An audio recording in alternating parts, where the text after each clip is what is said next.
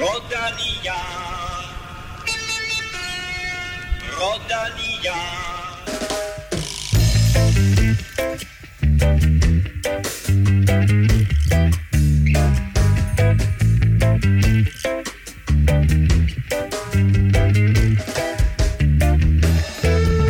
Sæsonens sidste World Tour løb står for døren. Vi har sendt Elming til Brexit for at se NFL.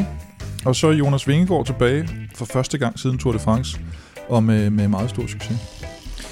Dermed velkommen til min øh, eneste tilbageværende makker i Velropa podcast, øh, Stefan Djurhus. Yes, tak. Der er jo øh, blevet udskrevet valg i dag. Øh, er det, første, det er første gang, du skal til stemmeurnen så? Ej, jeg har prøvet det et par gange, heldigvis. Okay. Du, øh, og du har øh, styr på, hvad du skal stemme?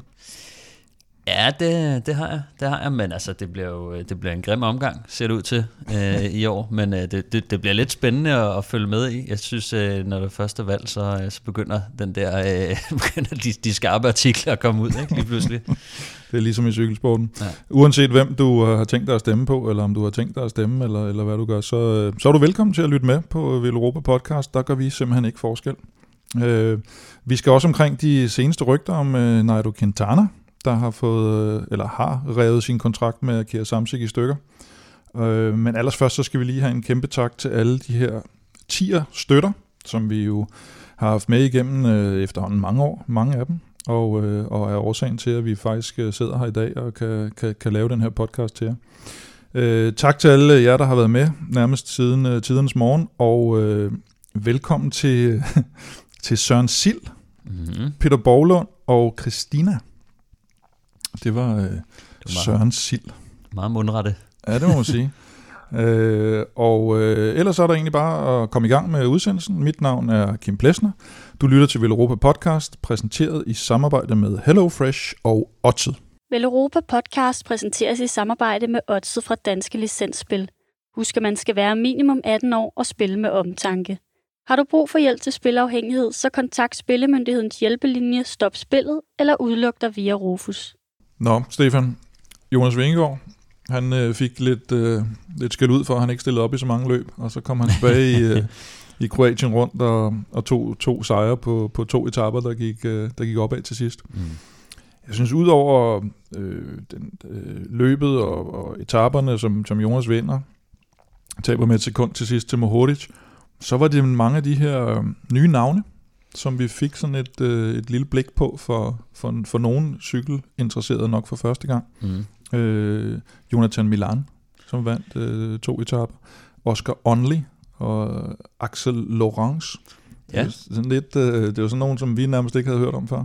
Ja, jeg, jeg, jeg, jeg tror, at ved, ved starten af sæsonen, der, der kendte jeg dem jo dårligt nok. Mm. Øh, men, øh, men altså, det er jo faktisk spændende rytter, ham her, Jonathan Milan. Øh, han er jo 22 år for det første, øh, og så, øh, så har han jo tidligere haft nogle resultater, øh, når man ligesom tjekker ham igennem. Jeg, jeg, jeg, jeg tror primært, at jeg kendte ham, fordi han var på øh, OL-holdet, øh, ja. banelandsholdet der, 4 km, der, øh, som vandt som vandt guld sammen med, man kender jo nok kun Garner fra, fra det hold, eller kan huske Garner fra det hold. Han Ikke? er en velvoksen fyr. Øh, men ja, det er han. Han er stor gut og øh, kommer fra banen og, og har trods alt også vundet øh, nogle, nogle ting på, på landevejen. Øh, Blandt andet har han vundet en etape i, øh, i Baby Giroen, øh, hvor han blandt andet vandt foran ham her, Belgieren øh, Jordi Meus og øh, Jake mm. Stewart, som jo måske har, øh, har lavet større resultater øh, sådan indtil videre, men, øh, men, øh, men nu kommer ham her, Jonathan øh, Milan, altså øh, også i gang. Han er jo sådan en, kan man sige, øh, en stor base, der både kan Mm. køre enkeltstart. Øh, han har vundet øh, U23-mesterskaberne i, øh, i enkeltstart i, i Italien. Og øh, ja, og så kan vi jo se, at han har en god spurt og, og, og har præsteret godt der. Ja, og jeg synes egentlig også, altså på de korte stigninger, der sad han Ja. egentlig meget godt. Men han har sådan lidt spøjs stil, altså det er som om, han Ja, sådan voldtager cyklen lidt, når han kører, ikke? Okay, det, det sagde du.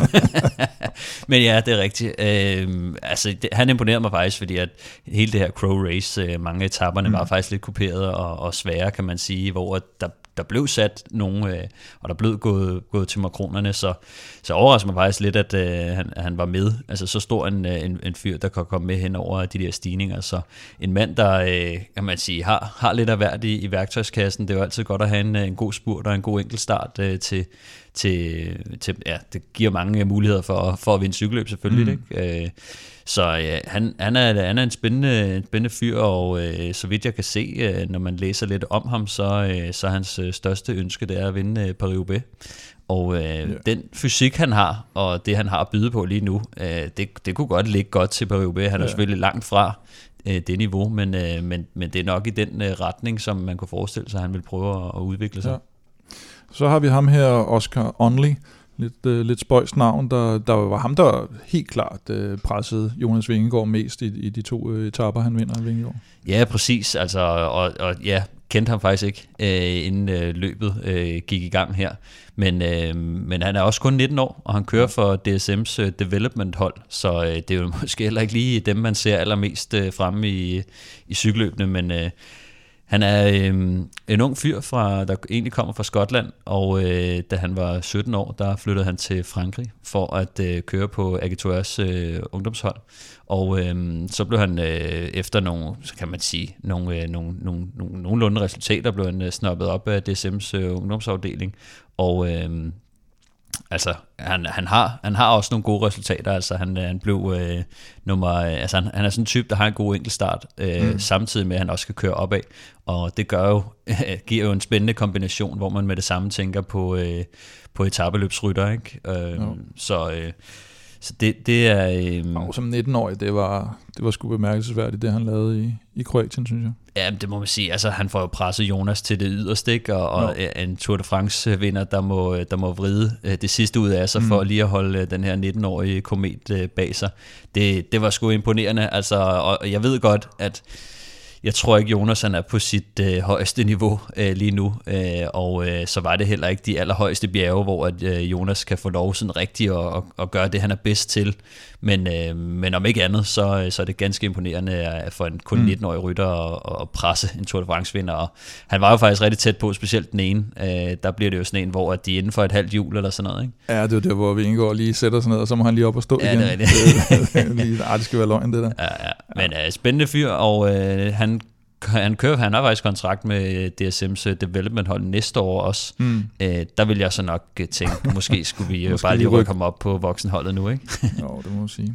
Og så var der jo ham her, Axel Laurence fra, fra B&B Hotels, øh, 21-årig franskmand, øh, som, som jo øh, som jeg jo så mest øh, havde indflydelse på, på, på Jonas Vingegaards øh, nederlag til sidst, at han, øh, han mistede den samlede sejr til Mohoric, fordi han styrter jo faktisk på den sidste kaotiske etape, mm. som også får en masse kritik for, for sikkerhed. Det, det så også forfærdeligt ud med, med alt ja, det, det var fuldstændig der var på vejen der. Altså, det var hvad de ikke havde fået stillet ud af potteplanter, og jeg ved ikke hvad. Ja, men, det, det, var, det var vildt.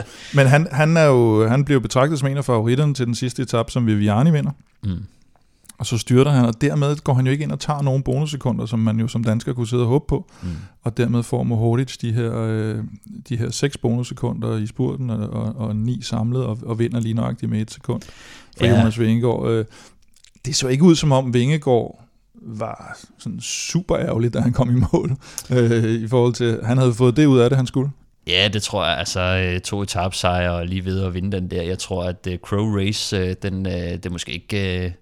Hvis jeg nu, nu lige kommer fra, fra Tour de France og hele det cirkus, der har været mm. der, øh, så tror jeg, at det vigtigste for ham i Crow Race, det er at vise, at, øh, at formen er det rigtige sted og få de der løbskilometer ind. Så øh, det er jo måske altid sjovere at vinde, men jeg tror, det virkelig betyder lidt for ham. Øh, kan man sige, øh, det, det er nok mere signalet over for holdet og, og vise, at nu er han altså klar til at, at, at slutte sæsonen i, i Lombardiet med, med maner. Ikke? Øh, det er nok det, der betyder noget for ham, øh, fordi han har jo vist, at øh, han har vundet to etaper, og det, han har ikke så meget at, at gøre, kan man sige. Altså, mm. øh, øh, Bahrain, de har både ham her, øh, Jonathan Milander og Mohodic, øh, og øh, Mohodic vinder jo de her tre bonussekunder ude på en, på en, på en bonusspurt. Mm. Der har Jonas ikke, altså nej, nej, han kan godt gør. prøve, men altså, øh, jeg tror Bahrain, de har i hvert fald tre mand, der, der godt kan placere sig foran, øh, foran Jonas i en, en direkte spurt, ikke? Så, ja. så det bliver en, øh, en, en duel, som han, han har svært ved at gøre noget ved.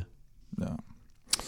Og øh, Jonathan Milans, som vi talte om tidligere, største ønske, det er at vinde øh, Paris-Roubaix, og dit største ønske, det er at en dag at slå mig i quizzen, tænker jeg. Så vi kan jo lige så godt komme til det.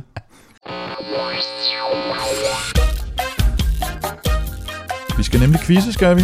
Og øh, Ja, Hvad gør vi nu?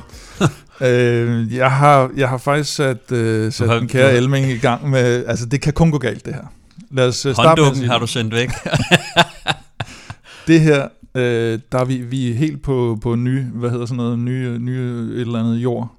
Øh, det, der sker er, det er, at øh, Elming er i London og se øh, NFL, og øh, jeg har så bedt ham om at sende os et spørgsmål. mm. Jeg har ikke set spørgsmålet. Han har sendt sådan en fin øh, sms, hvor der står med store bogstaver, læs ikke før quiz. Og det er det eneste, jeg har læst indtil videre. Så vi ved ikke rigtigt, hvad der sker. Og med Elming ved vi jo, der kan ske hvad som helst i det spørgsmål, han kommer til at stille. Vi ved ikke, om han har skrevet svaret i den her sms. Så bliver det en kort quiz. ja. Aftalen var, at øh, vi to er nødt til at google svaret, Nå. når vi kommer dertil. Så for Okay. første gang i Europa-quizens historie, må vi to godt google. ja. Men der er nogle andre, der ikke må. Det kommer Først vi til. bagefter. Det ikke? kommer vi tilbage. Jo, helst. Øh, men nu gør jeg det, at jeg simpelthen går ind på den her. Så står der her.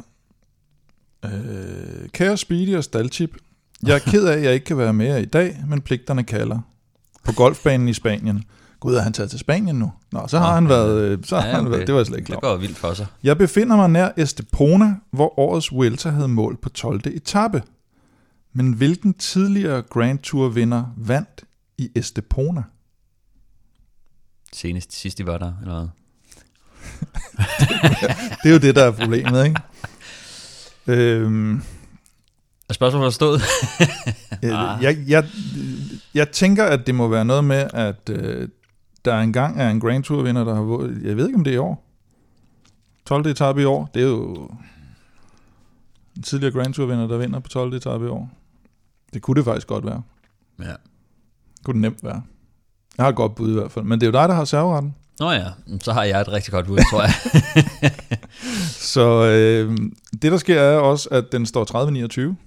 Mm. Det har vi måske ikke sagt. Øh, jeg tror, vi forstår spørgsmålet.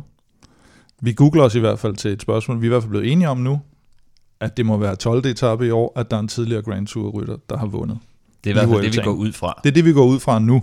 Ja. Ja, så må vi ringe til ham nede på golfbanen. Det, det håber vi Det er ikke. golfbanen øh, skræk dernede.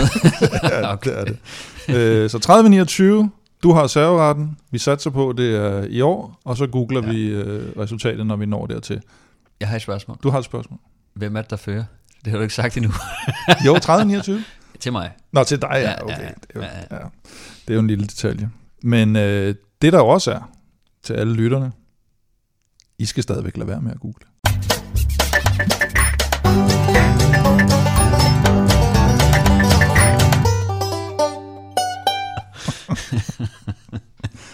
Nå, Jamen, øh, så fik vi introduceret en, øh, en ny lille breaker her.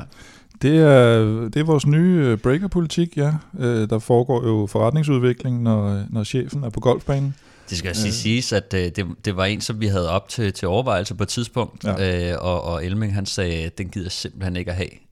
Skal, Øh, vi, skal vi køre den her? og nu har vi Øh, lige, øh, inden vi begyndte at optage, har vi siddet og hørt den her, Ja. øh, og, og grint ret meget over den, og så tænkte vi, nu, nu tager vi den med. Ja. Ja. Det er den eneste mulighed, vi nogensinde får for at få banjo-breakeren med. Gå ind på øh, Apple Podcast, giv os en anmeldelse af vores øh, nye breaker.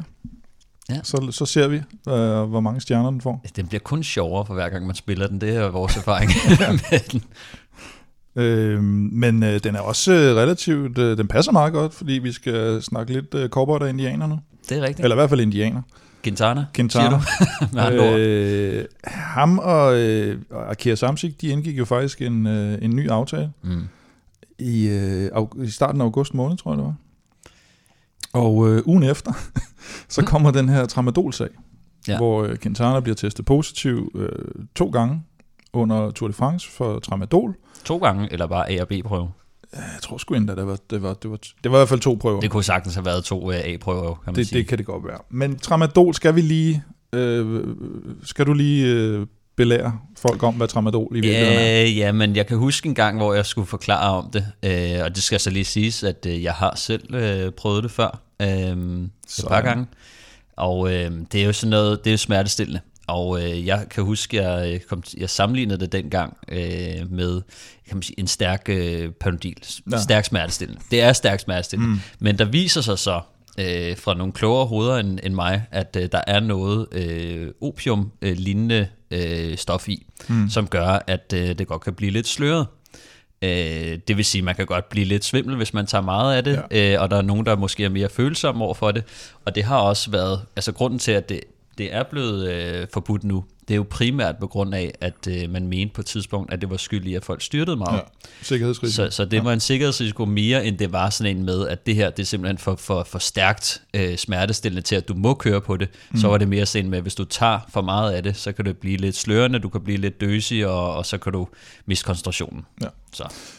Og Quintana, han kører jo for det her øh, Arkea Samsik-hold, som er med i MPCC-bevægelsen øh, for en renere cykelsport, og øh, de fleste af de hold, eller alle længe, de hold... Det er længe siden, man har hørt den, man, relevansen af, af den øh, forening der. Der er stort set kun franske hold tilbage, og, øh, og, og de netop, eller måske fordi de er medlem her, og, og også sikkert andre grunde, så går de i hvert fald ud og, og suspenderer øh, Quintana.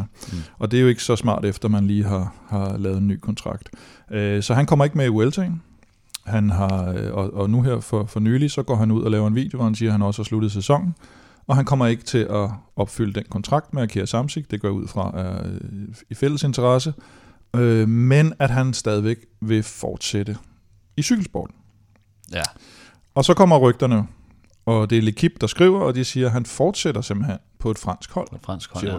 Og der er det jo så, jeg tænker, alle de franske hold er jo med i det her MPCC, som modsætter sig tramadol. Mm. Kan de virkelig gå ind og ansætte en rytter så, som er testet positiv to gange for, for tramadol? Ja, altså man kan, jo, øh, man kan jo slippe for meget, hvis man holder en, øh, en lille pause. Øh, nu talte vi politik før, og øh, Jeppe Kofod, øh, han er slået fint igennem nåleøjet på, ja. på noget, der var værre. Øh, men, øh, men men ja, altså jeg, jeg, jeg går faktisk ud fra, at uh, man, man gerne vil. Altså de bliver jo nødt til, kan man sige, af etiske årsager nok at gøre et eller andet. Altså mm. også for at vise, at den her MPCC-bevægelse måske har et eller andet form for relevans i, i cykelsporten. Ja. Uh, at han så bliver suspenderet, kan man sige, og i gåsøjen, han tager sin straf. Uh, det er jo ikke, kan man sige, holdet behøver jo nødvendigvis ikke at, at, at suspendere ham. Øh, mm. sådan, altså, han kan jo få en, en, en straf fra, fra, fra UCI, øh, antidopingmyndighederne, men det er jo ikke sådan, fordi de behøver at, at holde ham ude længere tid mm. end det. Men øh, den her aftale, øh, den, den, den går jo så i, i, i vasken på grund af det her, og jeg hørte jo så bare, at øh, det var ikke en skreven aftale, mm. det mere sådan en mundtlig aftale, okay. øh, som de så havde blevet enige om, at det ville så ikke skrive under på igen. Nej. Øh, eller skrive under på, øh, den aftale. Og det bringer jo så bare det der med, når L'Equipe siger, at det er et fransk hold, så, øh, så begynder man jo at tænke på Groupama FDG selvfølgelig, mm. øh, Kofidis mm. er der også. Øh, hvem har vi mere? Ag to er var jo dem, der så blev mest, og de var simpelthen ude og, og, og afkræfte det rygte, så ja. og sige, han skal ikke, han skal ikke køre han på vores hold. Ja.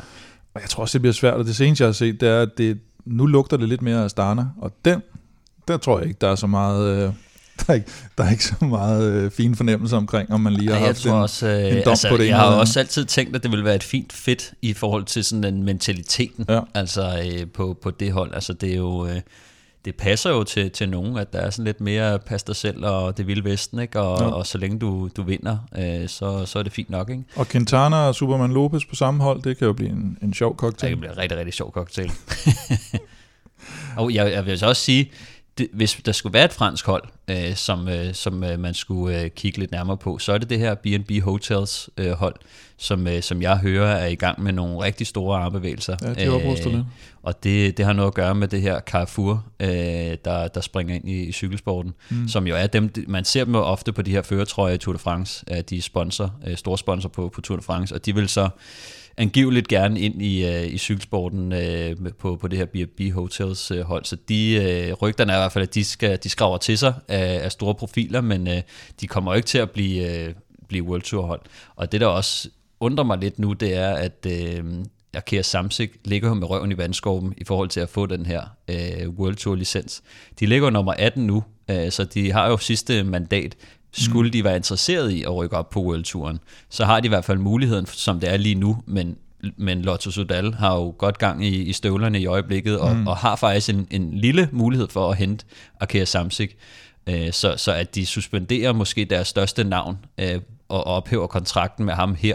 Det får mig også lidt til at tvivle på, sådan, øh, har de i virkeligheden ambitioner stadig om at rykke op på World Touren, fordi at man hørte det lidt i foråret, at det var det, de gerne ville. Mm. Øh, men nu her de har ikke kørt særlig mange resultater ind, og man har ikke sådan rigtig øh, hørt nogle store øh, transferrygter øh, på holdet, synes jeg. Nå. Så jeg begynder lidt at stille spørgsmålstegn ved at kære Samsik øh, som, som projekt, altså om de faktisk har det fint med at være der, hvor de er i, i øjeblikket, eller om de faktisk vil op på, på World-turen. Men øh, summa summarum, havde han sagt for, for den lille Quintana, det er, at det kommer frem i dag, at øh, om præcis en uge, 12. oktober, så skal han øh, op i, eller øh, ind i, i det, der hedder CAS, øh, den internationale mm. sportsdomstol, og der får han så svaret på, øh, eller der skal han så anke sin, øh, sin sag her, og det kan selvfølgelig også have indflydelse om, at hvis lige pludselig den bliver omstødt, den her øh, øh, dom, eller, mm. eller det han har fået, at så er der måske flere hold, der kan være, der kan være interesseret i ham. Det bliver spændende at følge. Øh, nu skal vi til noget helt andet. Aftensmad. Stressende indkøb i ulvetimen. Ingen tid til et hjemmelavet måltid. Med Hello Fresh er oplevelsen anderledes. Du får enkle opskrifter og lækre retter, som hele middagsbordet elsker. Skræddersy din måltidskasse på hellofresh.dk for friskende enkelt. Aftensmad, vi skal snakke øh, måltidskasser, øh, vi skal snakke mad, og vi skal snakke det her tilbud, som øh, vi jo har, fordi Hello Fresh de sponsorerer Velropa Podcast. Øh, 765 kroner kan du spare, hvis du vil prøve Hello Fresh. Der er jo de her måltidskasser med sund og varieret kost. Masser af forskellige opskrifter og muligheder. Fire uger med en rabat på 765 kroner, hvis du går ind på hellofresh.dk og bruger koden VELOROPA22. Og jeg vil sige, nu, jeg, jeg ved i hvert fald, for der er i hvert fald nogle af mine venner, der sådan nærmest ikke tror på, at vi selv uh, går og laver mad og sådan noget. Men Den har jeg faktisk også hørt før. Det, det, det er bare noget, og det er reklame og sådan noget. Det er også reklame. Men i går, der tager jeg faktisk inden for øh, arbejdet. Jeg sætter mig ind i min bil klokken 17, og klokken 17.55, der sidder jeg derhjemme og spiser pankosnitzel med kartofler og æbleslov. Og det synes jeg egentlig var ret fedt. Hvor langt havde du hjem? Det skal vi gerne ja. Ej, jeg har måske 20 øh, minutter hjem, ikke? Og ja. så alligevel, øh, så, så, så var jeg 20-25 minutter om at, at, lave det her mad. Og det, folk, der har hørt det her før, ved jo også, at panko, det er min, min, min favorit, nærmest uanset hvad, hvad, hvad vi putter på. Ja. Hvad, med, hvad, med, hvad med dig, Stefan? Jamen jeg er jo, øh, altså panko går også øh, fint ned her, altså øh, det, det gør det da. Øh, jeg er jo selv gået over til de hurtige opskrifter nu. Jeg har jo længe kørt den, øh, den klassiske Jamen jeg kører også glæde, men jeg, jeg, fik, jeg tror, jeg fik den ned på en 20-25 minutter, selvom den stod til 25-35. Det var jeg også lidt stolt over. Ja, okay. Jamen, jeg, jeg, for mig plejer det at tage længere, end hvad der står på, øh, men, men der er ikke noget, altså for mig er det sådan, der er ikke noget værre, end at jeg åbner den der Hello Fresh, og så er der sådan noget 45 minutters øh, retter på, så tænker man, ej, men altså det her, det kan jo lige, det, nu, nu er vi nede på de her 20 minutter, øh, ja. det tager at lave, lave aftensmad, og det, det slår jo den, den sunde takeaway, øh, så, ja. så der er ingen grund til at, at bestille øh, så meget øh, takeaway, når jeg har Hello Fresh øh, til, til 20 minutter i, i, i køleskabet. Så, så det er fint, og øh, jeg har jo også lige fået overtalt øh, min egen mor til at komme Nå. med på vognen. Hold da øh, Den var hun heller ikke, øh, nu, nu, var, nu var der også tid for hende at, at få lavet noget nem og, og hurtigt og varieret kost. Så var der vel øh, Europa 22-koden der? Ja, så hun er faktisk øh, kommet med på, på vognen også der, så det er ikke, øh, det er ikke svindel og humbug øh, det hele, det er kun quizzen. Hello Fresh, det, det, er vi faktisk meget glade for. Gør som Stefan Djurhus mor. Det er det nye, det nye slogan. Øhm, alle de her ingredienser, de kommer jo i de her små afmålte portioner, og der er ikke noget spild, og det er ret nemt at rydde op. Man får lige den her pose med, og så står man og kaster tingene ned i posen bagefter. Det gør jeg i hvert fald. Ja, det gør jeg også. og du, du har også fortalt mig, at du har en øh, opvaskemaskine, der selv åbner, så det er meget tech-køkken, du har. Ja, lidt. Altså, det er jo ikke sådan tip-top øh, moderne, men der er der et par, par, par gode detaljer. Men jeg synes også, det, det er nemt med de her, øh, som, som Elming er også altid, de afmålte portioner. Ikke? Altså, man står bare ja. og øh, putter, altså, de, de, de små portioner skal man bare, basically bare røre sammen. Put, put ting i skåle. Og så, og så smider man den der pose ud i skraldespanden bagefter, ja. ikke? Så øh, gør som øh, Stefan Djurs mor, gå ind og prøv øh, Hello Fresh med koden VELROPA22, 765 kroner i rabat på din første måned. Øh, og du kan, ja, du kan godt finde de her kampagner og koder og andre steder, men øh, hvis du nu er så flink at bruge Velropa 22, så støtter du faktisk også vores podcast, og vi har mulighed for, at vi dels skal komme til at sidde og tale lidt mere om Hello Fresh her i podcasten, og, og, og, og bibeholde dem som, som sponsor. Så øh, gå ind Del koden med venner og bekendte og alle dem, du kender på hellofresh.dk Velropa 22. Nu går vi så videre til øh, Ja, vi plejer at have det her, der hedder siden sidst. Og normalt så er det lige sådan måske et enkelt eller to cykelløb, hvor ja. vi lige har lidt resultater af det. Øh, men ud over det her Crow Race eller Kroatien rundt, så har der altså, altså det er jo nærmest en perlerække af cykelløb for, for unge og gamle, havde jeg sagt, der har været kørt. Der har været rigtig mange indlægsløb ja, her på det sidste, det har der. Hvis vi starter med de, øh, med de unge gutter, så er der det her runde Dissar, tror jeg det hedder. Mm. Og øh, der er det ham her, den unge norske Johannes Stavne Mittet, som kører for Jumbos development hold, og som i øvrigt vist også skal køre for development holdet næste år, selvom han har, har gjort det rigtig godt. Han, øh, han vinder ret suverænt det her løb.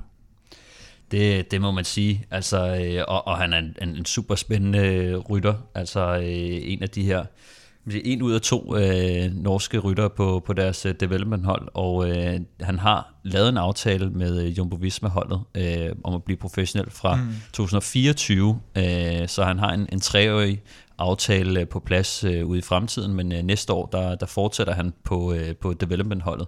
Øh, men altså, han, han er en af de, øh, de, de rigtig spændende ryttere, som også var med, med fremme i, i Ungdomstour de France Tour l'Avenir øh, tidligere i år, hvor vi, hvor vi blandt andet så ham for et, øh, et, et storkørende øh, norsk øh, landshold også.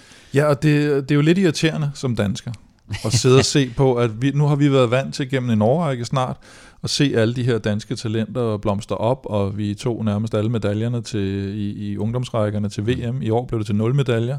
Og så ser vi på de her nordmænd, der bare hiver det ene talent ud af skuffen øh, efter det andet. Hvad, hvad er det, der sker? Ja, altså, det, det, der, er selvfølgelig, øh, der er selvfølgelig mange gode øh, norske ryttere også, og, og der har jo også været, øh, historisk set, har der været mange, øh, mange gode øh, norske ryttere. Altså, øh, der er selvfølgelig Kristoff øh, kender vi jo, og, mm. og før det var det Thor Hushovd, og Ja, altså der, der er jo selvfølgelig øh, en del, ikke? men jeg synes uh, stadig, at uh, vi danskere uh, har, uh, har et kæmpe forspring. Altså nu kommer vi lige for en, en rigtig god sæson i år også. Ikke? Uh, det mener du alligevel. så, uh, så, så, men men altså, det, det er jo sjovt at se uh, de, de unge gutter. Jeg synes, uh, vi kan godt være uh, lidt misundelige på, på Tobias Foss, uh, der, uh, der blev verdensmester i enkeltstart. Noget, som uh, jeg ikke mener, at uh, Danmark har, har prøvet før. Uh, okay. Men, øh, men, men altså, der er mange øh, gode rytter øh, fra, fra Norge. Øh, jeg tror ikke, jeg vil bytte øh, vores talenthold for, for deres talenthold, men øh, de er sat med gode. Altså, øh, jeg har lige sådan skrevet krasset nogle navne ned her. Mm. Altså øh, Rasmus Tiller, øh, som er norsk mester i, i år. Øh, han kører for, for Uno X og øh, har været, altså han har jo faktisk været professionel øh, før, og, og rykket så til, til pro-team øh, holdet Uno X, øh, for ligesom, kan man sige, at at få gang i sin karriere igen, efter det var måske var gået lidt i stå på, på NTT-holdet især. Mm. Og øh, han har altså været øh, sådan en, øh, en rytter, der har været med i rigtig, rigtig mange finaler, hvis, særligt hvis man kigger på de her øh, belgiske øh, klassikere. Ikke? Der, øh, der er han altså fast inventar i, i top 10 i hvert fald, og, og får også mange øh, podieplaceringer med. Så, så han, er, han er en fed rytter, så Tobias Foss selvfølgelig øh, 25 år kun, øh, har kørt en top 10 i, i Giroen, og nu verdensmester i enkeltstart. Øh, han, han, han går også en stor fremtid i møde, ikke? og tidligere på året snakkede vi også meget om øh, Andreas øh, Legnesson, som, mm. øh, som også kun er 23 år gammel, og vandt en, en, en meget flot etapsejr i, i Schweiz rundt, øh, og vandt også øh, Arctic Race of Norway, Øh, så øh, han er også en af de her rytter, som kan gå hen og blive noget stort i, i klassements- eller, eller bjergrigt terræn i hvert fald. Øh, så er der Søren Værenskjold, som jo vandt mm. VM i enkeltstart for, for U23, og samtidig også tog en bronzemedalje i, i, i hvad hedder det, i samlestarten, Linje, ikke? Linjeløbet. Linjeløbet, så, øh, så altså, to medaljer til, til VM til ham, en guld og en bronze, øh, det er jo også noget, som kan man sige, i ungdomsregi, vi kan være øh, ret misundelige på. Så har vi Johannes Stavne Mittet, 20 år gammel, som jo sige, lige har, har vundet det her rundt i Sar, og, og på Jumbos development hold har de også en, der hedder Per Strand Hagenes, øh, som, som også har, har kørt øh, nogle fine resultater. Og så skal, må vi jo ikke glemme øh, Johannesen, brødrene, ja, øh, på, øh, der er begge to, øh, det er jo tvillinger, ja. så de er 23 år gamle begge to. Øh, Tobias, øh, Tobias Johannesen, han, øh, han, han brillerede jo med at vinde øh, uh, ungdomstur de France uh, sidste år selvfølgelig, så han kørte rigtig godt i Tour of Norway i år, hvor at, uh, han blev nummer 4 uh, sammenlagt, men var rigtig tæt på at vinde uh, flere af etaperne. Uh, så har han også kørt top 10 i Katalonien rundt i år, og uh, top 10 i uh, Dauphiné Øh, så, øh, så han er også, øh, kan man sige, også måske det største talent øh, fra Norge, mm. kan man sige, udover Tobias Foss, øh, synes jeg lige har, har kørt sig i stilling øh, i år øh, til, til, til den øh, igen, men, øh, men Johannesen-brødrene øh, kommer ret hurtigt. Nu har ham her, Anders øh, Johannesen, øh, kan man sige, den, den anden bror, som også skulle være rigtig god, øh, men som man ikke har hørt så meget mm. til.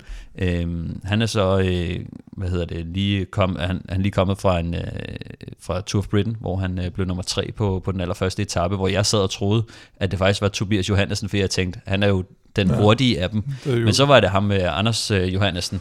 Øh, så, så han er også ved at få, få lidt gang i cyklen øh, på, øh, på, i, i de store cykelløb. Så bestemt en, en, en stærk øh, trup af, af norske unge rytter, der, der, der er på vej frem. God generation, der er på vej frem der, ja.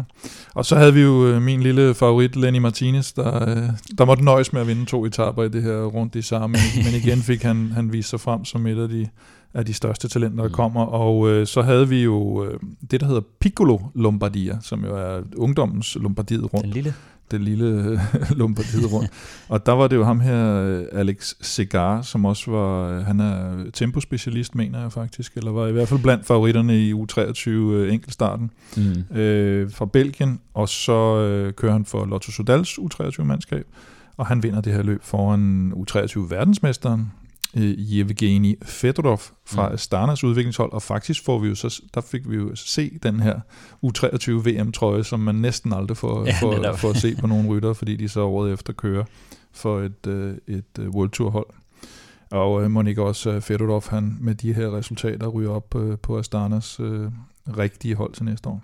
Så var der en, øh, nu talte vi tidligere om nogle rytter, man ikke øh, nødvendigvis kendte fra sæsonstarten. Mm.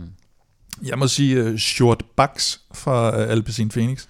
Han, uh, det var nok heller ikke en, jeg havde sat kryds ud for, da vi, uh, hvis vi skulle have lavet sådan en, uh, hvem, hvem regner du med kommer til at, at lave noget stort her i, uh, i den nye sæson. Uh, han er relativt formstærk og uh, sidder med i en uh, meget uh, kompetent udbudsgruppe, og, og vinder simpelthen det her Copa Agostoni.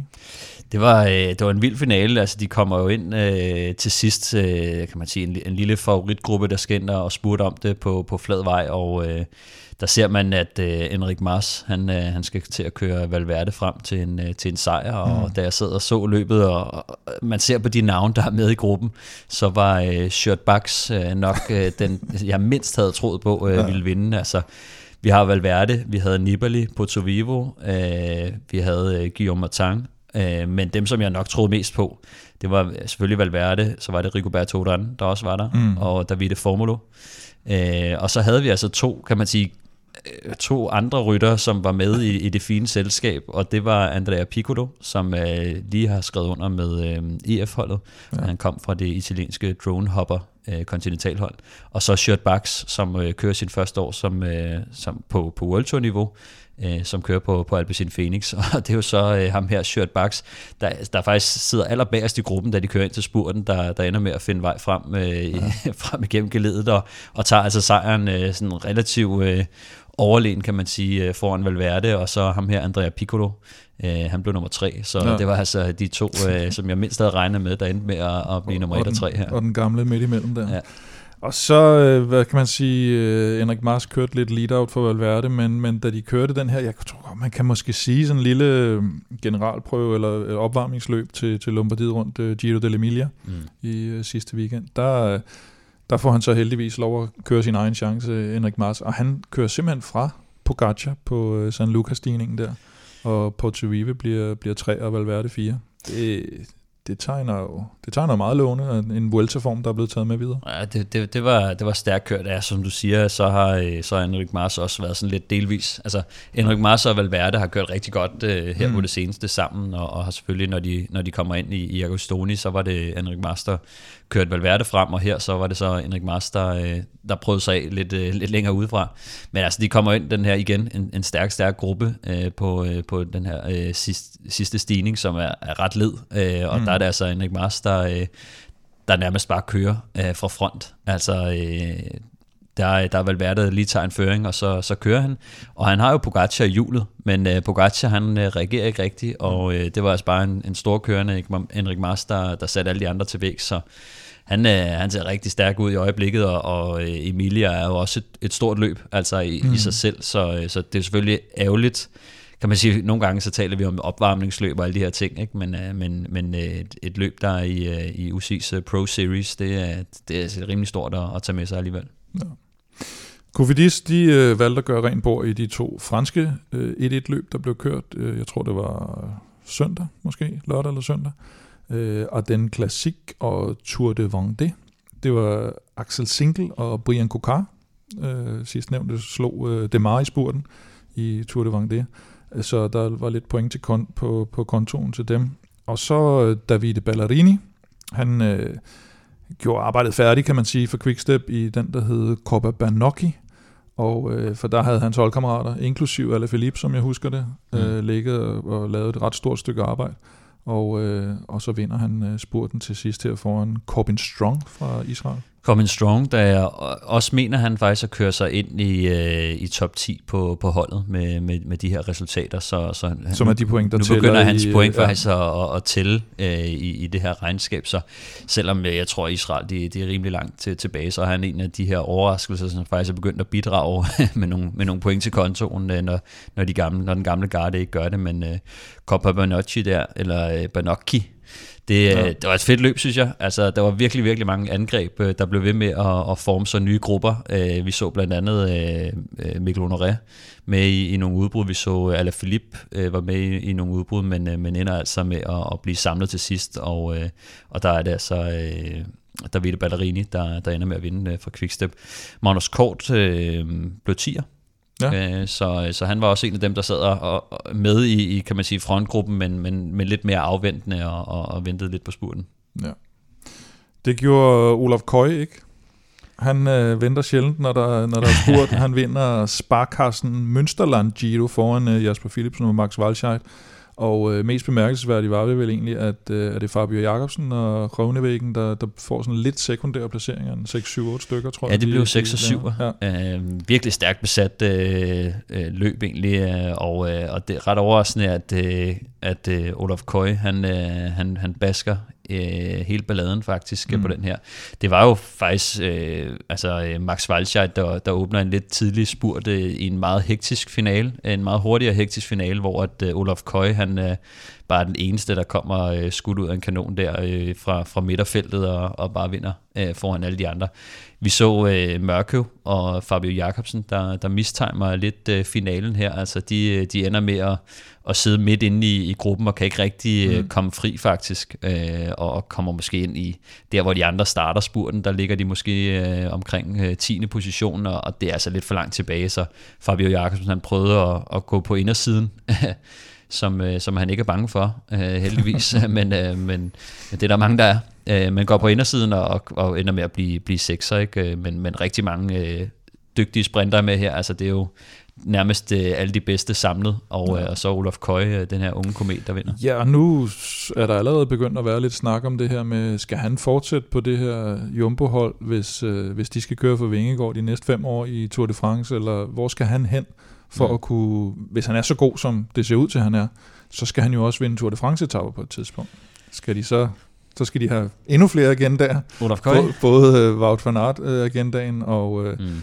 Og Jonas Vingegaard agendaen og Olaf Køj agendaen, eller, eller skal han ud og finde sig? David Dekker er jo forsvundet, mener jeg. Han er, han er skiftet nu, ikke? Og, jo, eller skifter til næste sæson. Ja. Er der plads til sådan en på, på, på et jumbohold med så stor Grand Tour fokus? Det vil jeg sige, der var. Altså, øhm, han har kontrakt for næste år, og, Jumbo de er jo bare stakket op med, med, med rigtig mange dygtige rytter. Mm.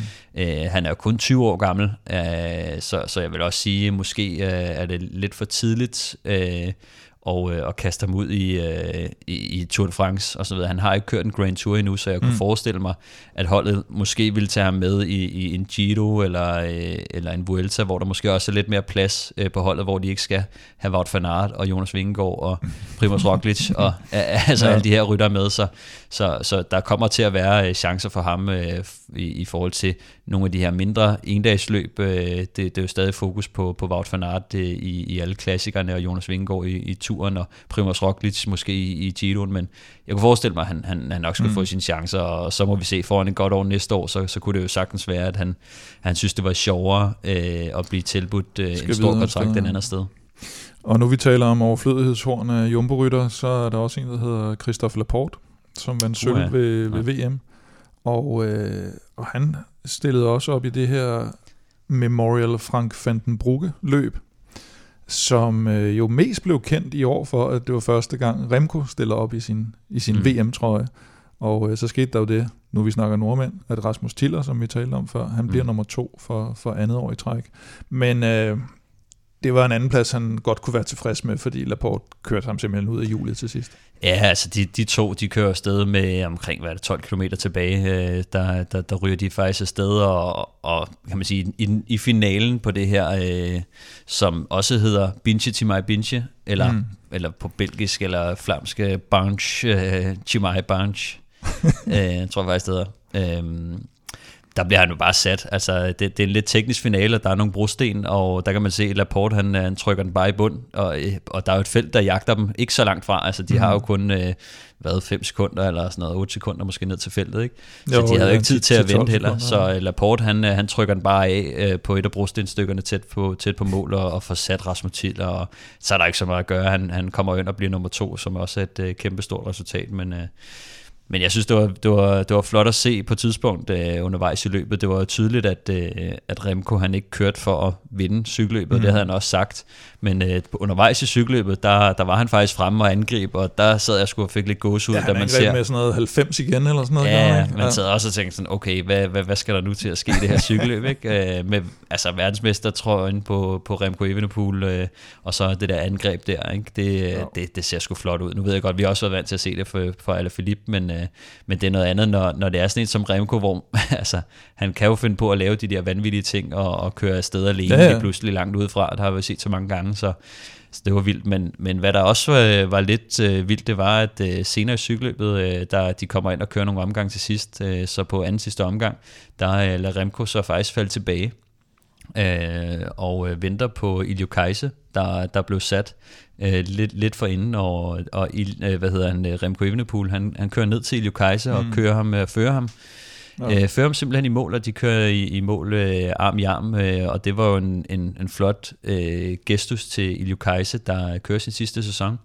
Og, øh, og han er jo lidt af en legende øh, mm. i Belgien, og på Quickstep, ja. han har, øh, han har kørt øh, 13 år øh, på, på Quickstep-holdet, og, og før det, der kørte han på Topsport Flandern, mm. som er, kan man sige, Belgiernes development-hold samlet set. Altså, ja. øh, når man kører på, på Topsport Flandern, så er man, øh, kan man sige, et, et, et belgisk talent, først og fremmest, øh, og de, øh, de bliver egentlig aflønnet lidt som øh, folk, der er i militæret øh, eller værnepligtige på den måde. Mm. De, de får en, øh, en, en, kan man sige, en almindelig lav løn øh, for at være cykelrytter, så det er ligesom, kan man sige, den, den statslige måde at, at blive cykelrytter på, ikke? Så, så de har altså deres eget hold øh, i, i Belgien, som hedder Topsport Flandern. Så Ilio Kaiser, han kommer fra, fra det program og, og til Quickstep, hvor han har, øh, han, han har været i, i så mange år og, og hjulpet. Primært har han jo været hjælperytter, men han har trods alt også øh, vundet en etape i, i Gidoen øh, en del år tilbage, og mm. blandt andet blevet nummer tre i, i Køren Bruxelles Kørende det han nok er mest kendt for, og det han er en legende for i Belgien, det er, fordi han har vundet det her øh, seksdagsløb i, i Gent, som er det største seksdagsløb, mm. der er. Øh, så det er hans, øh, hans baneresultater, og, og især seksdagsløbet, hvor han har vundet hele syv gange. Så, han har ikke vundet med Cavendish engang også, tror jeg, eller noget måske? Det mener Eller han kørt også, med ham i hvert fald. Han har også vundet med, han, han har kørt med Cavendish, han har også vundet i Gent med Mørkøv blandt ja, andet. Så han, han er sådan en, som og Cavendish øh, kender ham, Viviani kender ham rigtig godt, ikke? Altså det er jo, de, de er jo også kolleger inden fra, fra banen, kan man sige. Øh, så han får sit afskedsløb faktisk øh, også på, på Gent-banen. Øh, ja. øh, jeg kan ikke huske, om det er før eller efter øh, seksdagsløbet i Gent, øh, men øh, der kommer en, en parade af stjerner også og deltager i hans, øh, mm. kan man sige, cykelløb, som bliver kaldt Merci Ilio, Øh, så øh, så okay. det, han, han er lidt af en legende, noget, nok noget, som de fleste måske ikke ved, at øh, hvor, hvor stort et navn han egentlig er i, i belgisk cykling. Mm. Et stort navn er Pogacar, stadigvæk trods alt, selvom han tabte Giro dell'Emilia til Henrik Mars. Men han fik revanche her i uh, Trevor Levardesine. som han vandt foran øh, en lille smule genopstand øh, Sergio Higuita, mm. og så øh, Alejandro Valverde, som, som Mars han var nede og køre for igen. Mm. Ja, altså de, øh, de kommer ind til, til spurten, kan man sige. Øh, det var jo sådan en battle mellem Pogacar og Henrik Mars et langt stykke hen ad vejen, ikke? Og, men da de så kommer ind til spurten, så er det, så er det Pogacar, der, der tager den her lidt, lidt hurtige spurt. De kommer ind, og, og det går lidt nedad. Der er det Pogacar, der vinder, mm. og, og øh, Valverde og, og Igita, som også er forholdsvis hurtige, der, der tager de sekundære placeringer. Nu skal vi så til øh, noget af det mest spændende her i udsendelsen. Det er jo den her retrocykeltrøje. Øh, den sidste retrocykeltrøje, vi, vi trækker, og en Velropa Cup blandt alle dem, der støtter på tier.dk. Men inden da, Stefan, mm. vi har en efterlysning. Det er nemlig rigtigt, ja. ja. Vi har øh, tidligere, for, for nogle uger siden, der øh, havde vi jo øh, en Velropa Cup og det her cykelophold i Malaga øh, på højkant, det her tre-dages øh, ophold. Og øh, der er vinderen A.H. Møller, ja. øh, som, øh, som vi har skrevet til. Og øh, han har ikke besvaret øh, endnu, så vi kan ikke rigtig øh, give ham den her præmie. Så der er lige en efterlysning øh, til, til A.H. Møller, at du meget gerne må, må, må tjekke din mail og besvare den, hvis du gerne vil have din præmie. Eller hvis du kender A.H. Møller. Hvis du kender A.H. Møller, ja. ja. Sig lige til ham, du må godt lige vende tilbage på den der. Det er trods alt et ophold nede på, hvad det, det hedder, La Ventera, Laventera nede i, ja. øh, ved, ved Malaga. Øh, der er nok andre, der gerne vil vinde det, og hvis det er, at A.H. Møller han bliver ved med at, at, at spille så hard to get, så er vi jo næsten nødt til at, at trække en ny vinder. Vi skal jo have, vi vil gerne have præmien ud, ja, det vil. Uh, så, så derfor så bliver vi nok nødt til at sende den tilbage i puljen uh, i vores uh, næste udsendelse. Ja. Uh, og den kommer jo uh, næste onsdag. Det er rigtigt, det vender vi tilbage så til Så der er lige en uges... Uh, ja, så er der, der også mulighed for at gå ind og melde sig til partier.dk, hvis man vil være med i den det pulje igen. Øhm, den her retrotrøje, det er jo det danske jeansmærke Blue de Chen, der har lavet sådan en øh, retrotrøje, der kan blive din. Den øh, ligner noget for de her historiske cykelbilleder, du måske har set. Den er lavet af de gamle, øh, den, på den gamle metode med, med 50% uld, som, øh, som giver både lidt varme og lidt åndbarhed. Øh, den kommer i 100 styk, og vi har tre. Vi har udløjet de to allerede, og nu skal vi så se, om der ikke er en heldig, der måske vinder en kop, og den tredje. Stefan, har du, øh, har du fået tr- trukket øh, ned i, i, i skuffen? ned i skuffen, ude i pulterkammeret, har jeg været ude at finde et navn. Øh, jamen vinderen den her gang er øh, en, der hedder Mads Stavsholm, som ja. har været med i et, et års tid nu faktisk, så der, ja. der, der er gevinst også. Jamen, øh, stort tillykke til Mads. Vi håber, at øh, han vender tilbage på, på vores henvendelse. og hvis du også vil deltage i lodtrækning om præmierne, måske endda en tur til, til, til Malaga-regionen i næste uge, så, så er det ret nemt, at du går ind og støtter os på tier.dk. Beløbet er valgfrit. Du donerer hver gang, vi udgiver en ny podcast. Når du donerer, så deltager du hver uge i lodtrækning af de præmier, vi har. Øh, og altid en kop. For alle vores lodtrækninger, der gør vi det på den måde, at for hver femmer du donerer, så får du et lod i puljen. Jo større beløb, jo flere lodder, og dermed større chance for at vinde. Du finder link på både velropa.dk og tier.dk. Vi siger tak for støtten til alle jer på tier.dk, og selvfølgelig størst tillykke til Mads Stavnsholm i dag. Vi har været lidt inde på det, det her med nedrykning. Der resterer ret få løb her i sæsonen, og, og man kan sige, at de væsentligste, der kommer her, det er Grand Piemonte i morgen, så er det Lombardiet rundt på lørdag, Paris Tour på søndag. Mm. Det er sådan, og så, så er der faktisk også lidt, øh, lidt, lidt ekstra løb efter det. Øhm, det begynder sådan, og, og, og der begynder at tegne sig et billede af, hvem det er, der, der kommer til at ikke komme med i det fine selskab i World Touren næste år. Ja, det, det, det gør der. Altså, øh, vi har... Øh, det er jo selvfølgelig, der er 18 uh, World Tour licenser, og uh, derfor så betyder det, at man skal være inde i top 18. Uh, øhm, på 18. pladsen ligger Akira Samsic, mm. og uh, på 19. pladsen har vi altså Lotto Sudal. Uh, højst overraskende for mig, når man tænker på, hvor meget succes de har haft i år, men det er jo fordi, at det er en treårs periode, man skal have præsteret mm.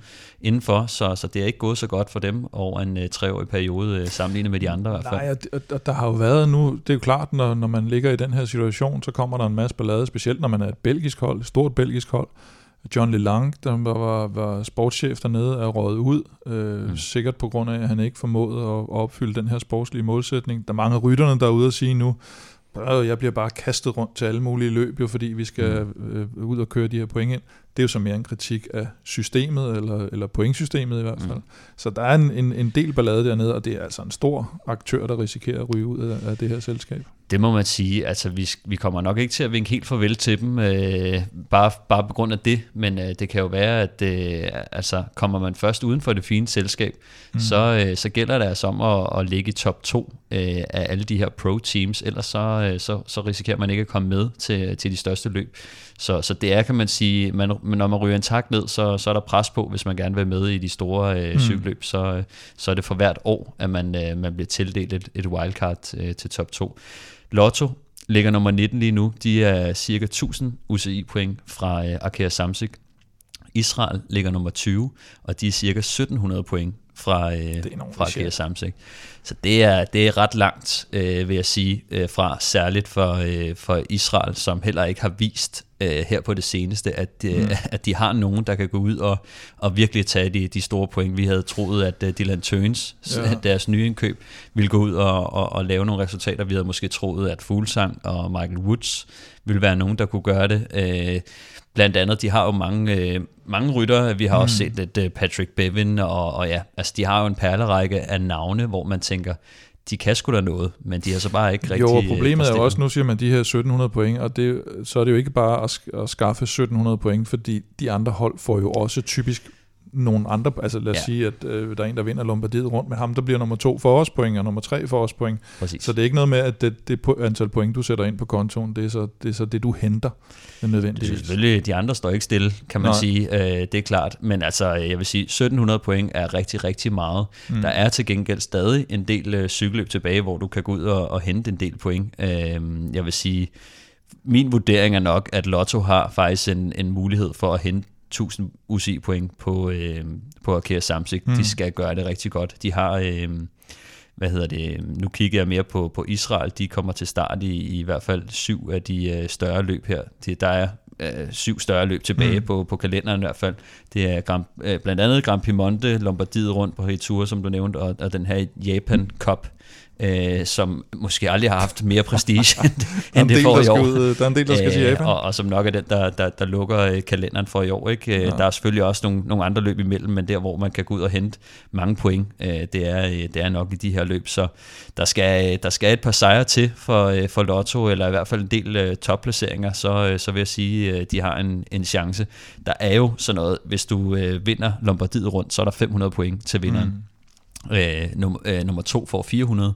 Så man kan godt se, altså sådan med, med en sejr i Lombardiet, eller et par topplaceringer, mm. øh, par mand i, i finalen, så, så kan det gå stærkt. Så er der øh, 200 UCI-point i, i nogle af de andre løb, øh, øh, som vi nævnte, Piemonte, øh, Paris Tour. Øh, så, så der skal, øh, de har lidt travlt, øh, hvis de skal ud og, og, og hente så kommer de også til start i, i nogle andre løb. Men... Jo, men også fordi den her stilling har jo været her i et godt stykke tid.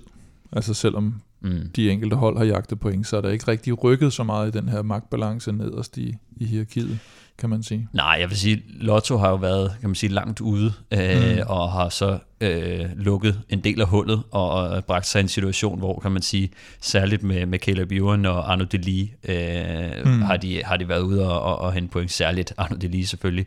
Og det gør jo så også, at, at de faktisk har en lille chance. De, de har jo sådan nogle som øh, Campenarts, øh, Tim Vellens, øh, Gilbert, øh, som måske ikke har været, øh, kan man sige, på, på det samme niveau og, og taget nok point. Øh, så har vi jo Andreas Kron, der har kørt en god sæson, men jo som ikke i nærheden kan gå ud og, og redde øh, holdet på, på den her front. Der skal man altså ud og have de her øh, sejre i, i, i monumenterne, øh, hvis, du skal, hvis du skal have en, en chance. Ikke? Så jeg tror, de håber ret meget på, at... Øh, at, at sådan nogen som Andreas Kron øh, kan gå ud og lave en, en sensation lige nu. Det vil være kærkommet, men... Øh, Eller men, Kira Samsik, som du var inde på tidligere, siger, puha, øh, vores ambitionsniveau, det, det, det er ikke længere, eller det er ikke til, til World Tour. Det, vi gider ikke at betale den der bankgaranti. Øh, Quintana er smuttet, og ja. vi skruer lidt ned for, det skal, for ambitioner. Det skal jo så også siges, at der er 18 World Tour hold i dag, og det kommer der også til at være næste år, men fordi at Alpecin Phoenix gerne vil op, og de er, mm. så ligger i top 18, ret langt op på listen, kan ja. man sige, så kommer de til at stjæle en af de her World Tour licenser. Og så er der Akira Samsic, der også er et pro-team, som har en mulighed for at tage en af de her World Tour licenser på bekostning af Israel og, øh, og, Hennes, og Lotto selvfølgelig. Mm, ikke? Så, mm. så hvis de gerne vil have den, så kan de få den, hvis de har pengene. Øh, og det er jo så det, det, vi først finder ud af lidt senere, så de, de er i hvert fald inden for det sportslige kriterie. Øh, ja. Så er det spørgsmål om, at de også lever op til, øh, kan man sige, de, de økonomiske og de etiske og så videre, som, som først sker efter, efter sæsonen, øh, når de skal til at, at, at betale nogle penge og så videre. Så udover det, øh, så vil jeg sige, når man så er pro-team, øh, som øh, Lotto og, øh, og Israel mm. teknisk set bliver, øh, så, øh, så gælder det for dem om at, at have så mange point som muligt inden for det seneste år. Og det er så det her år, der gælder. Og øh, hvis Lotto rykker ned øh, og bliver pro-team, så er de stadig så mange point i år, at de kommer til at blive inviteret til automatisk til, øh, til World Tour løbende, mm. til det største løb i, i verden. Ikke? Og Israel desværre har ikke haft så god en sæson. Mm. Så det wildcard, det kommer til at gå til pro-teamet Total Energies i stedet for. Og øh, Israel ligger så kun nummer tre, og øh, på tredjepladsen som pro-team, så får du et wildcard til øh, hvad hedder det, øh, World Tour endagsløbende. Ja. Så det betyder, at øh, de får et wildcard til en del af endagsløbende, men, øh, men Grand Tours, øh, ja. der, øh, der, der får de højst sandsynligt ikke. Det lyder Eller, ikke som om, at deres... Øh deres chef dernede, han var helt tilfreds med det. Nej, de har jo øh, også været ude at sige, at ja. øh, de kunne godt tænke sig at øh, bevare deres øh, licens og plads på, på World Touren, og det kunne man meget nemt fikse med en lille regelændring.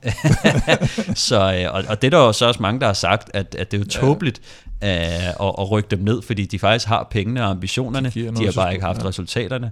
Så, men, men det virker ikke til, at, øh, at, at de løsner på, på grebet nu. Altså det, den her regel om, om nedrykning, den har altså været i... Ej, det vil også være mærkeligt så at lige pludselig ændre på spillereglerne, det falder, efter folk har Det falder fuldstændig sammen. Og, og, hele, hele konceptet ja, falder det, sammen, det, hvis ikke de, de gør, som de, de, de, de har sagt. Og, og selv inden for de her tre år var der snak om det. Altså hvor man så, kan man sige, før den her treårige periode, så snakkede man faktisk om at indføre det før det også. Øh, mm. Og hvor at folk de sagde, ej, kan vi ikke lige, kan vi ikke lige vente lidt? Og så var det altså, man startede for tre år siden, og, og der var det jo, der var jo alle jo med på den. Øh, ja, jeg havde glemt alt om der, de første to år. Ja. De første to år tænkte de ikke skid over det, så var det først i starten af i år, at man begyndte at tænke, uha, nu har vi travlt. Ja. Vel Europa Podcast præsenteres i samarbejde med Odset fra Danske Licensspil. Husk, at man skal være minimum 18 år og spille med omtanke. Har du brug for hjælp til spilafhængighed, så kontakt Spillemyndighedens hjælpelinje Stop Spillet eller udluk dig via Rufus. Det sidste monument i år, det hedder Lombardiet Rundt. Det gør det sådan set uh, mere eller mindre hvert år. Det køres lørdag, 253 km fra Bergamo til Como. Traditionen tro med en perlerække af favoritter og outsider, der skal forsøge at fravriste sidste års vinder og favorit, Tadej Pogacar, sejren. Jakob Fuglsam vandt øh, løbet, fik jeg sagt Fuglsam? Fuglsam. Jakob Fuglsam. Han vandt løbet for to år siden. Han er den eneste dansker, der har stået øverst på podiet. Han er med igen i år. Men øh, umiddelbart vurderet, så har vi vel en trio af danskere, der måske har endnu større chance end, øh, end fuglen for at, at komme på noget, på noget podie i Lombardiet. Det vil sige i hvert fald, hvis man tænker på, hvordan Fuglsang har kørt her på det sidste. Altså vi ved jo, at han har erfaring og, og niveauet til at være med, når, når han er godt kørende i hvert fald, men, mm. men det har ikke lige set ud som om, at, øh, at han har sådan fundet benene her, øh, her sidst på sæsonen. Øh, Jonas Vingård øh, plejer at være godt kørende, øh, eller det har han i hvert fald været, når han er stillet op til cykel i år. når han er til stævne, så kører så, han godt. Øh, men Kroatien rundt, Lombardiet rundt, der er ja. forskel alligevel, ikke? Der er kæmpe stor forskel, det er klart. Øh, altså at ligge og bide skære med Oscar Only, og, og så øh, mm. kan man sige øh, alle de andre store stjerner i, i Yates og Valverde og Mas og hvad de ellers hedder. Øh, der er selvfølgelig et, et stort step op, men jeg tror også, at altså to måneder for Jonas uden cykelløb, øh, der, der skal man lige i gang igen. Altså, ja. øh, og man vil sige, han vinder trods alt øh, to etapper, og, og der er ikke nogen store bjerge, øh, og, og der bliver nok heller ikke sat et lige så drabeligt tempo, selvom det var øh, et, et hektisk cykelløb, så, øh, så tror jeg, at øh, når de aller, aller største er med, og, og det er et monument, så, så, så kommer man til at og, kan man sige, luge lidt ud i, mm. i, i alt det andet. Ikke? Så, så jeg tror, jeg tror stadig, at Jonas Vingård har niveauet til, til at være med, og det er jo også det løb, han har trænet op for, kan man sige. Ikke? Det har været den, det, det store mål efterfølgende i, efter, efter turen, så så, så jeg, jeg tror, han, han kommer til at levere et andet niveau i, i Lombardiet rundt, end vi så i, i Kroatien rundt der. Øh, det, det er jeg ret sikker på. Mikkel Honoré, øh, jeg vil næsten sige, den danske rytter med, med højst bundniveau. Altså, han, Ja, han præsterer solidt over, over hele sæsonen. Desværre ikke sådan med de helt, helt store top-præstationer i år, men det kan, det kan komme her. Ja, det kan det. Altså, jeg synes, øh, jeg så en, en stærk øh, kørende honoré i, øh, i det her øh, kanadiske cykelløb, øh, Quebec, øh, som jo er et øh, World Tour løb. Der var han altså ganske tæt på at, at blive nummer to efter øh, Benoit Cosnefroid, han øh, kørte alene hjem.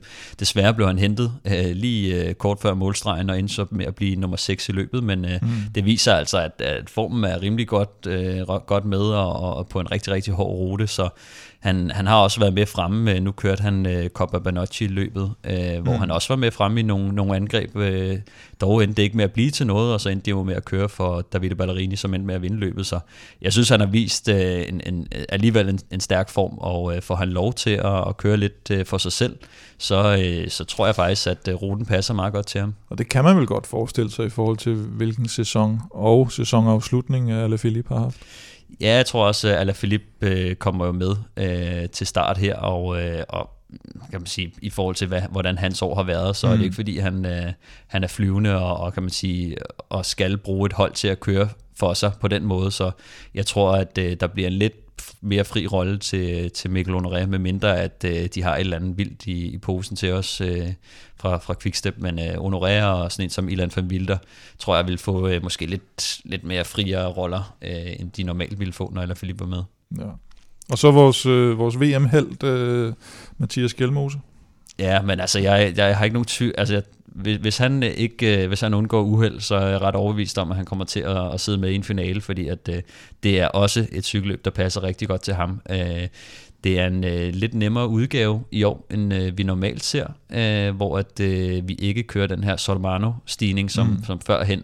Man vil sige, der, de kører stadig den her Gisalo-stigning, mm. som ligesom er vi, vi plejer ligesom at se de her, det her, at, at cykelløbet for alvor starter sådan cirka 60 km udefra, øh, hvor de rammer Gisalo-stigningen, og så øh, normalt så fuldt øh, Solmano lige efter, som, som lige gør det en, en, en tak hårdere, og, og hvor at udskillingen for alvor øh, sker. Ikke? Men, øh, men i år kører de kun øh, Gisalo til gengæld, så er kan man sige, den, den afgørende fase i løbet, når de kommer ind på, på omgangen, øh, den er også øh, rimelig hård, men Skelmose har bare vist, at øh, han, han kan være med i, i alt terræn, og, og kommer jo lige fra øh, en sejr i, i Luxembourg rundt, og et, og et sindssygt øh, VM, øh, mm. så må ikke han også øh, er at finde i, i Han var vel godt det, man kan kalde best of the rest øh, i VM, og, og Remco er ikke med i Lombardiet, så den ligger lige til højre skøjten. Ja. Jeg vil sige, at at jeg, jeg tror, at han kommer til, altså at han har niveauet til at være med i, i den absolute finale. Mm. Uh, hvad der så sker derfra, det, det er jo svært at, at Ja. vide, men uh, han har styrken til det i hvert fald. Vi har tre andre danskere med, de, den, eller på den forløbige startliste i hvert fald, har vi, har vi tre andre danskere med. Vi har talt om fuglesang, hvem, har, hvem er de to sidste? Uh, Asbjørn Hellemose og uh, Andreas Kron uh, skulle også komme, uh, men uh, vi har jo selvfølgelig ikke den uh, endelige Mm. startliste, men, uh, men, men jeg regner stærkt med, at uh, Andreas Kron også uh, kommer, og jeg tror, at han bliver en af Lottos uh, altså, ryttere, som, som de gerne vil satse på i det her cykelløb, og han har også evnerne til at, at være med, uh, hvis, han, hvis han har fået, uh, hvis han har heldet med sig, kan man sige, uh, Mm. og, og niveauet uh, også lige er der på dagen. Og ud over danskerne, så er der jo trods alt også nogle andre favoritter. Udover Pogacar har vi talt om. Hvem, øh, hvem skal vi så holde øje med? Jamen, øh, som sagt, så er det ikke 100% sikkert i forhold til den startliste, vi har nu, men øh, hvad der ser ud til at være dem, der, der kommer fra start, så, Mm. mm. øh, så vil jeg sige, Davide Formulo fra, fra UAE og Pogacars holdkammerat har været rigtig, rigtig godt kørende øh, indtil videre i de her øh, italienske endagsløb, som der har været et, et væld af her på det sidste. Men får han lov? Jeg er lidt i tvivl, men øh, jeg tror, altså han er jo en af de her rytter, som kan de sidde i en, øh, kan de komme i den her gruppe på mm. Mm. en mellem mellem 15 øh, og 5 mand, eller sådan noget lignende. Ikke? Altså, øh, det er jo sådan et løb, som ofte splitter lidt op til sidst, så, øh, så kunne det jo nemt være, Få lov at øh, køre, få lov at køre selv måske for at... at Ja, jeg tvivler på, af. at, at, at sidder han der sammen med Pogacar, at øh, han sidder og fører hele lortet ind til, til en samlet spurt. Mm. Øh, der, der, der tror jeg trods alt også, at Pogacar han har klassen til at sige, prøv dig selv af, og så, øh, så du ved, altså vi kører sammen, men øh, du behøver ikke at køre for mig nødvendigvis. Mm. Det er i hvert fald sådan, jeg forestiller mig, at de vil øh, køre det. det. Det må vi se. Øh, Så er der jo øh, duoen fra øh, Movistar i øh, Enric Mas og Valverde, som også har været rigtig stærke her på det sidste og været med i, i, i finalerne. Øh, Rigoberto Urán og Sergio Higuita fra EF mm. har også øh, vist sig øh, rigtig godt frem øh, sammen. Øh, Adam Yates og Daniel Martinez øh, fra Ineos. Tror jeg også øh, kommer til at blande sig med i, i toppen, i hvert fald en af dem. Øhm, Rudi Mollard og Valentin Madouas fra Francis Descheux har også set lidt øh, farlige ud. Og nu vi taler Yates, så det, det eneste sådan øh, markante afbud i øjeblikket, det er jo så den anden Yates, Simon Yates, som øh, var ude for et træningsuheld og, og ikke kommer med i Lombardiet rundt. Mm. Øh, så, så en Yates. Kun en af to. Yates med. En Yates, ja.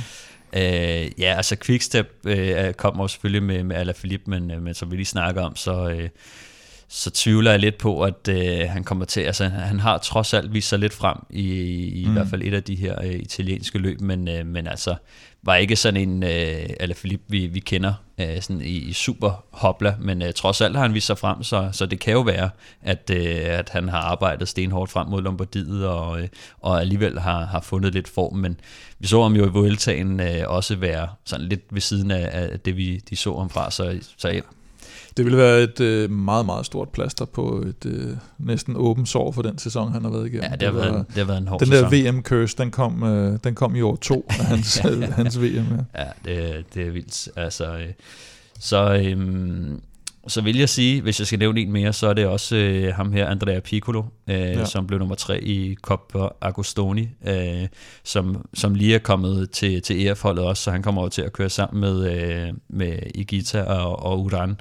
Og øh, han er sådan en, øh, sådan en, en altså, vild rytter, øh, som, Mm. som jeg tror, øh, nu har han været med i mange af finalerne her i de italienske endagsløb, så, så det kunne også godt være, at han, han var med i, i, øh, i den sidste her. Det er jo næsten lige så mange rytter, som jeg plejer at have med i min... Øh, Ja, lidt, jeg prøver at skære lidt ned på din li- liste. Øh, hvad har jeg med her? 13, 13 rytter eller sådan Ja. noget, den dur, ikke? ja, et par Øh, stykker men, mindre øh, måske. Og øh, vi har jo faktisk også de her sædvanlige spiltips på Odds.dk. Velropas vinder, Stefan Staltip, Plesners podie. Og De, vi har faktisk også et øh, Claus' Cup der er Claus. Kup med den her. Nu har han varslet øh, om det hele året, øh, ja. og der har ikke været, der har nærmest ikke været Der har ikke været Øh, så, så, øh, så bad jeg ham er om det noget med Valverde? Øhm, nej, Nej, okay. Det er det må ikke. du, det er det ikke. Men øh, kære lytter, du må gå ind på, øh, på Ja. Odds.dk og så se, hvad den skulle hvad meget gerne er. komme, men vi, jeg ved, at øh, vores øh, venner fra Danske Spil, de øh, har ikke lyst til at lægge for mange odds ud, inden startlisten. Ja, er nogenlunde ja. på plads. Så det kan godt være, at, øh, at oddsene først kommer op her, øh, her torsdag eller, Giv det en eller dags senest tid. fredag. Det var lidt om øh, Lombardiet rundt, et, øh, en, et monument, et, et ekstremt vigtigt løb i sæsonen, men øh, endnu vigtigere er selvfølgelig Quizøen. Mm-hmm. Stefan, skal vi læse, skal vi læse Elmings øh, kryptiske quiz igen? Ja, prøv en gang. Han befinder sig på golfbanen i Spanien nær Estepona, hvor årets Vuelta havde mål på 12. etape. Mhm. Men hvilken tidligere Grand Tour vinder vandt i Estepona? Og vi er gået ud fra, at det ikke bare er en, der har vundet i Estepona på et eller andet tilfældigt tidspunkt, men har vundet 12. etape i årets Vuelta. Og så må ja. vi jo google bagefter. For en sjældent gang skyld må vi google, hvem det så var. Ja. Du har serveretten. Jeg tænker, den færre og large person du er, så giver du vel bare mig serveretten på den her. Mm, jeg tror faktisk, jeg, jeg gerne lige vil have skyde et enkelt svar af. Hvor, øh, hvor mange øh, bud skal vi have, hvis øh, Jeg tror bare, det er det. Jeg tror, Det- vi, jeg tror det er nok med et enkelt i dag. det er nok med et enkelt i dag? Ja. Jeg, øh, Jeg har i hvert fald ikke et, jeg har ikke et alternativ bud til det, du formentlig også siger. Ja, jeg skal i hvert fald tænke grundigt over det. Men øh, problemet er, at jeg kan ikke huske, øh, hvem der vandt 12. etape, så det bliver, Ej, det bliver nødt til at blive et øh, kvalificeret bud. Ja. Ja. Og øh, mit bud, det bliver øh, Primoz Roglic. Siger du det? Ja, Nå, okay. Nå, men så siger jeg Richard Carapaz. satans også. Han har sgu da også vundet, ja. det, jeg ved det jo ikke, jo. Men det troede jeg, du ville sige. Er Roglic ikke udgået på 12. etape? Nej, jeg tror, han fortsatte lidt, og han havde jo faktisk, øh, så vidt jeg husker det, i hvert fald, øh, kom der, han havde der nogle Uha. resultater øh, i, i starten. Øh, Nå. Jamen, så må vi jo ind på, øh, det kan vi jo godt sige, nu, nu går vi simpelthen ind og googler, fordi vi ved jo ikke, men tidligere Grand Tour-rytter, der var jo ikke så mange. Altså, øh, Grand Tour vinder. Grand Tour vinder. Ja. Grand Tour-rytter, Øh. ja, det er godt. Så, øh, nu Nå, se du tjekker nu. Jeg tjekker, Du tjekker. Øh, stages her. Winners and leaders. Stage 12. Richard Carapaz. Sagde den til så også, mand. Estepona. Ej, ja, det er dagen før Mads P. vinder jo sin første etape sejr. Jeg tror, hvis jeg, jeg, jeg, ellers mit andet bud havde været øh, Lopez. Superman Lopez faktisk. Det er helt skørt. Altså, Roglic han vinder fjerde etape, og Lopez vinder ingen øh, etaper i året. Og, og jeg troede egentlig, det var mig, der havde dårlig korttidsudkommelse. Christ, mand. Du er ved at blive gammel, Stefan. Men øh, Carapaz, han vandt jo tre etaper, så hvorfor, øh, var, hvorfor var det, jeg ikke lige tænkt over det? Det havde jeg simpelthen også. Puha. Den havde jeg også skrevet i bogen. ja, den gjorde det Men øh, jamen, det betyder udligning jo. 30-30? 30-30 inden øh, årets sidste, øh, tror jeg nok, udsendelse, eller sæsonens Det er, sidste udsendelse. Det er jo timet, som, øh, som kun øh, Claus Elmgren kan gøre det. som et seksdagsløb i, i, i midt-80'erne. ja. Ej, det er jo fantastisk. Nå, jamen, øh, jeg, jeg, vil jo tillykke næsten sige, jeg vil næsten sige tak Jeg for føler det. mig øh, snydt nu og, af mig selv på en eller anden måde. Jeg havde solgt den for uafgjort. Lad mig bare sige det sådan. Ja, hvorfor fanden? Det, jeg tror, det var, fordi jeg havde glemt lidt, øh, hvor mange øh, Grand, altså Grand Tour vinder der faktisk var med. Altså Lopez var der også, og Jai Hindley var der vel også. Ja. Øh, Valverde var der vel for fanden også. Han vandt jo bare ikke noget, men det gjorde Hindley heller ikke. Nej, vi må, øh, vi må være bedre. Vi må i i bedre form til næste gang, hvor, øh, hvor det hele går ned.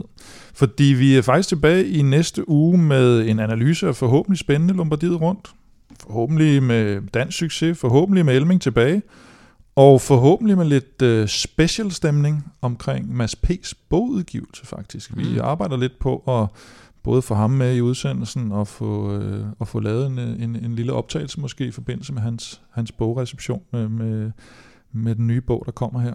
Og øh, som sædvanligt, indtil vi hører, høres ved, så kan du følge øh, Stefan på Stef, snabelag Stefan Djurhus hedder det.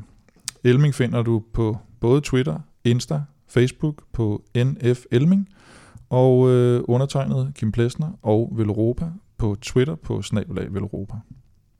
Du kan også følge vores øh, nye, ah, nye og nye, men øh, semi-nye Instagram-profil øh, Velomandsholdet, der jo har, har en del følgere, og hvor der stadigvæk er lidt, øh, lidt gak og løjer over. Og øh, så ved jeg ikke helt, hvad jeg skal promovere, men jeg ved i hvert fald, at NFL-sæsonen jo er i god gang, og Elming har været i, i London. Så, øh, og jeg ved også, at der i går udkom en ny udsendelse af NFL-showet med, med, med Elming og, og Om Thomas Gårdrup. jeg, jeg, jeg sad faktisk og så øh, den der Vikings-kamp, og nu er, for dem, der ikke ved det, så, øh, så, doink, så er han jo kæmpe øh, Minnesota Vikings-fan, ja. og har været det længe.